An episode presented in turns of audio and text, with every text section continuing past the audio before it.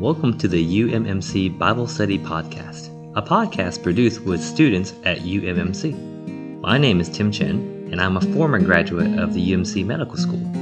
Currently, I'm a family physician practicing in Mississippi. The goal of our podcast is to help our students and their families grow closer with the Lord and stronger in their faith and walk with God. With the rigors of school, it can be difficult to spend time with the Lord as well as fellowship with other believers. We hope that this podcast uplifts you during this challenging time and encourages you in your journey with God. Welcome back to the UMMC Bible Study Podcast. I'm glad you guys are here with us today. I've got Christian, our UMMC PhD student, with me today, and he's calling from Biloxi, Mississippi. For the next two podcasts, we will be getting into some of the most experiential parts of the Bible, and that's Romans 7 and Romans 8. I found a story actually in the Gospel of Mark that perfectly portrays Romans 7, and it's in chapter 14. Let me read the verses. This is verses 29 through 31. Peter said to him, Even though they all fall away, I will not. And Jesus said to him, Truly I tell you, this very night, before the rooster crows twice, you will deny me three times. But he said emphatically, If I must die with you, I will not deny you and they all said the same. Now we're going to read 66 through 72. And as Peter was below in the courtyard, one of the servant girls of the high priest came, and seeing Peter warming himself, she looked at him and said, You also were with the Nazarene Jesus. But he denied it, saying, I neither know nor understand what you mean. And he went out into the gateway, and the rooster crowed. And the servant girl saw him and began again to say to the bystanders, This man is one of them. But again he denied it. And after a little while the bystanders again said to Peter, Certainly you are one of them, for you are a Galilean. But he began to invoke a curse on himself and to swear, I do not know this man of whom you speak. And immediately the rooster crowed a second time.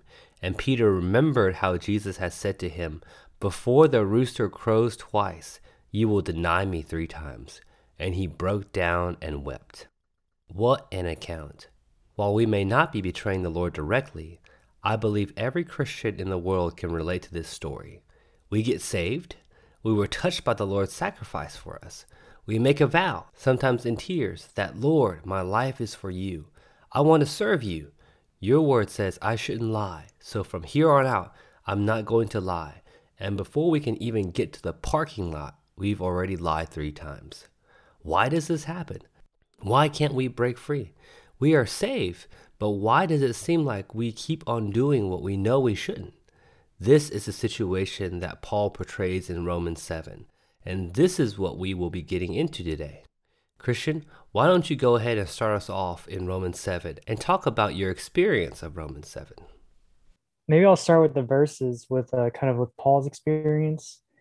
So he he was a good guy. He he was a Pharisee and he admits like you know he followed the law to a T except he reveals here in Romans 7 at the beginning that there's one law he couldn't fulfill which was coveting. He couldn't not covet. and, and the law says do not covet, right? And something kind of unique about this one of is the last of the 10 commandments i think. It's that the the commandments leading up to it they're all outward. You know don't kill don't steal don't commit adultery don't lie. These are all kind of outward things.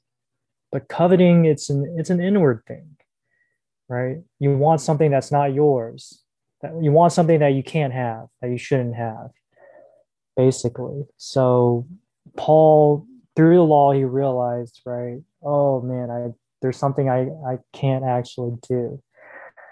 So now for like my own experience yeah it resonates a lot with me when you say, say like either at the beginning of your christian life or for me it was kind of later on after being saved. Um, when i was a little bit older i was 22 and I had kind of a significant experience of the Lord that really uh, made God very real to me. And so I wanted to be a more serious Christian. And so I tried to do all the outward things, right? Uh, I tried to start going to all the meetings. I tried to do what you're supposed to do in those meetings, you know, like pray in a prayer meeting or kind of share in in whatever meetings that they had. So that that was my version of trying to to be a Christian and it was really hard for me at that time. I didn't have the the reality to support the, the Christian life that I was trying to live. Eventually, I, I realized what was lacking is I didn't have the the supply. I didn't have the supply, the divine supply, the the very normal divine supply, to meet the demand of what's actually a very normal Christian life anyway, uh, I don't I don't want to stray too far from Romans seven here. I think this is a great chapter. It's kind of we we were going very positive with Romans six, but now we kind of step back into to something kind of more negative with Romans seven. Actually, these four chapters, five, six, seven, and eight, they kind of form like um kind of like I don't know how to describe it. It's like it's paired up so five and six are objective, and seven and eight are subjective, very experiential. So in chapter five, it's all about how we're an Adam. You know, we have this like very negative situation. We because of Adam, we're all in Adam by our natural birth, and as a result, we're in a, a fallen situation. And then in chapter six, it's talking about we've been baptized into Christ.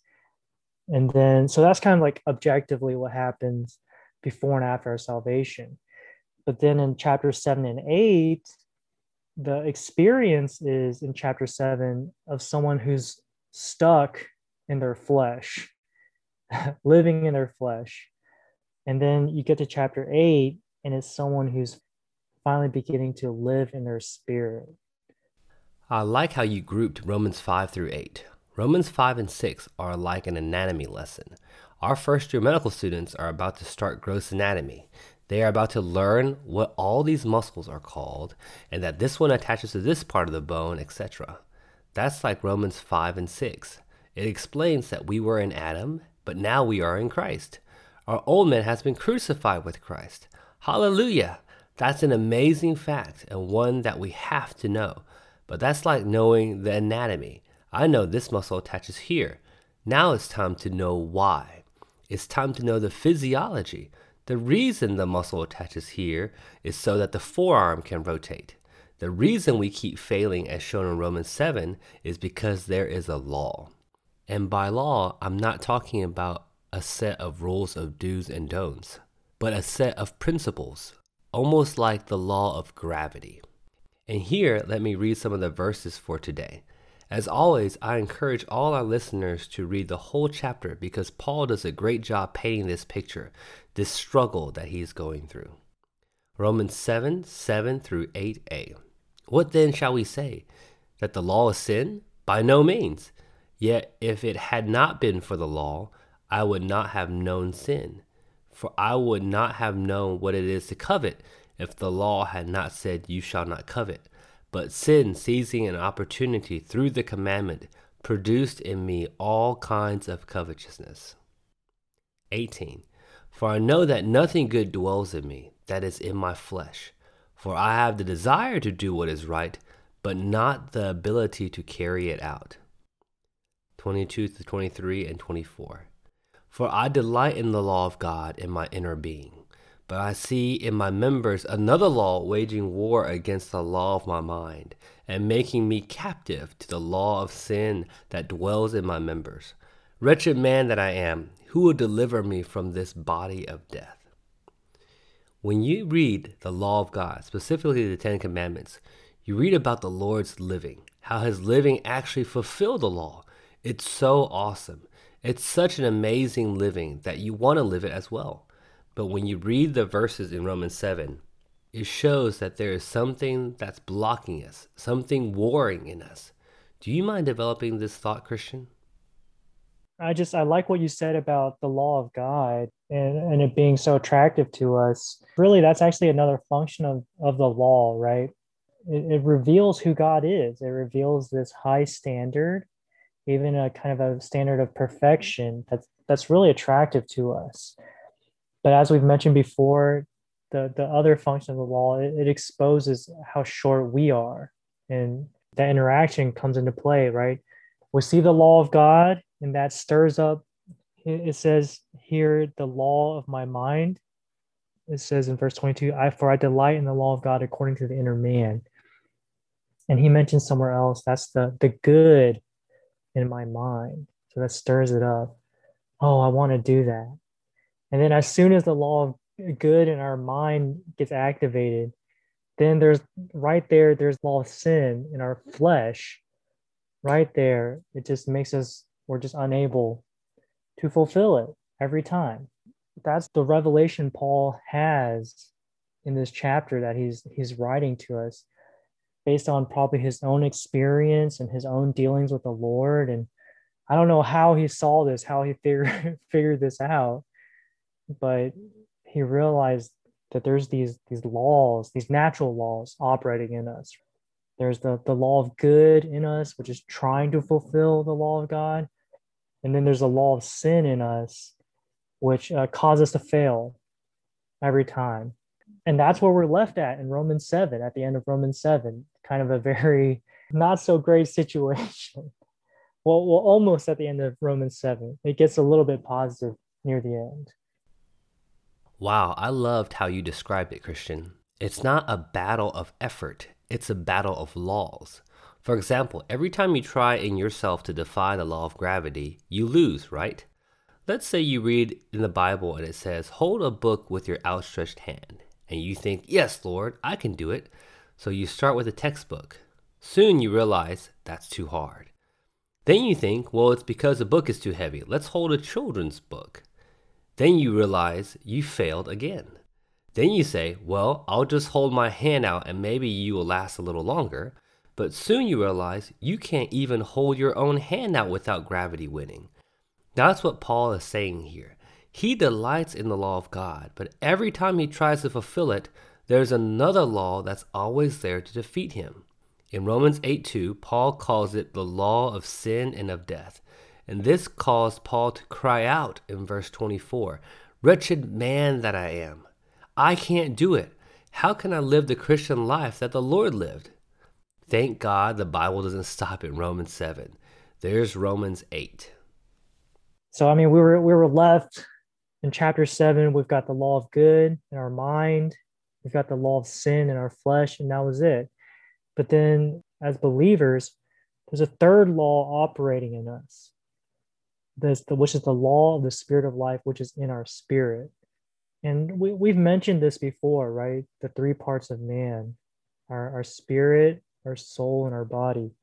Well, this is the way, right? It, it's in the spirit and it's by life that we can overcome.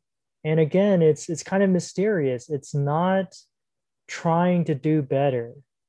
I don't know if it's the best example, but one example I've heard is in order to overcome the law of gravity, the only thing we have right now is the law of aerodynamics. And actually as a human being i cannot become aerodynamic but there's a there's a big plane that's aerodynamic with big turbines and for me to enjoy the law of aerodynamics all i have to do is sit in the airplane. I don't have to do anything. But i have to get into that airplane and in a sense acknowledge that i'm there. Something like that. So hopefully uh, next time we can get more into this this matter of the law the spirit of life and we can really fellowship on some really practical ways like how do we begin to experience this? Maybe some of our own experiences of really touching on this. Living not according to the, our flesh but according to the spirit. Yes christian. Let me read romans 8 2 and then wrap it up. For the law of the Spirit of life has set you free in Christ Jesus from the law of sin and of death. I really liked your picture. We can't defeat the law of gravity, no matter how hard we try. But there is another law, the law of aerodynamics. In principle, it will beat the law of gravity every time. Well, how do we defeat the law of sin and death? Romans 8 2 calls it the law of the spirit of life. This law frees us. It causes us to conquer this law of sin and death. This law supplies us to be able to live the same life that the Lord Jesus lived. Isn't that awesome? But where is this law?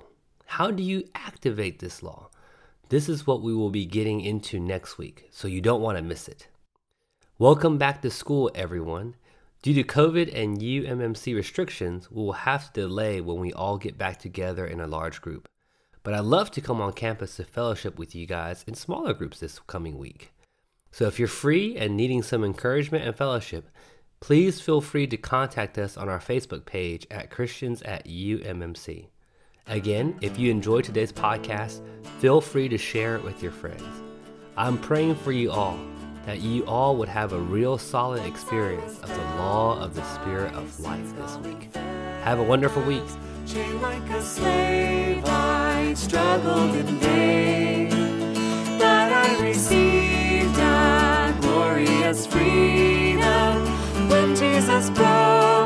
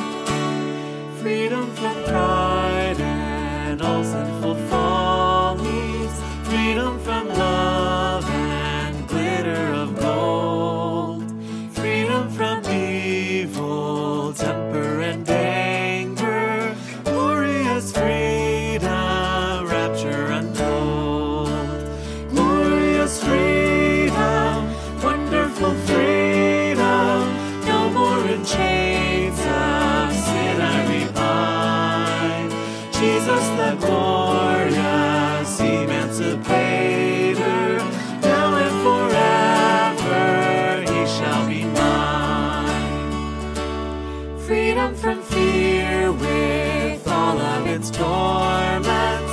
Freedom from care with all of its pain. Freedom in Christ, my blessed Redeemer. He who has rent my fetters in twain.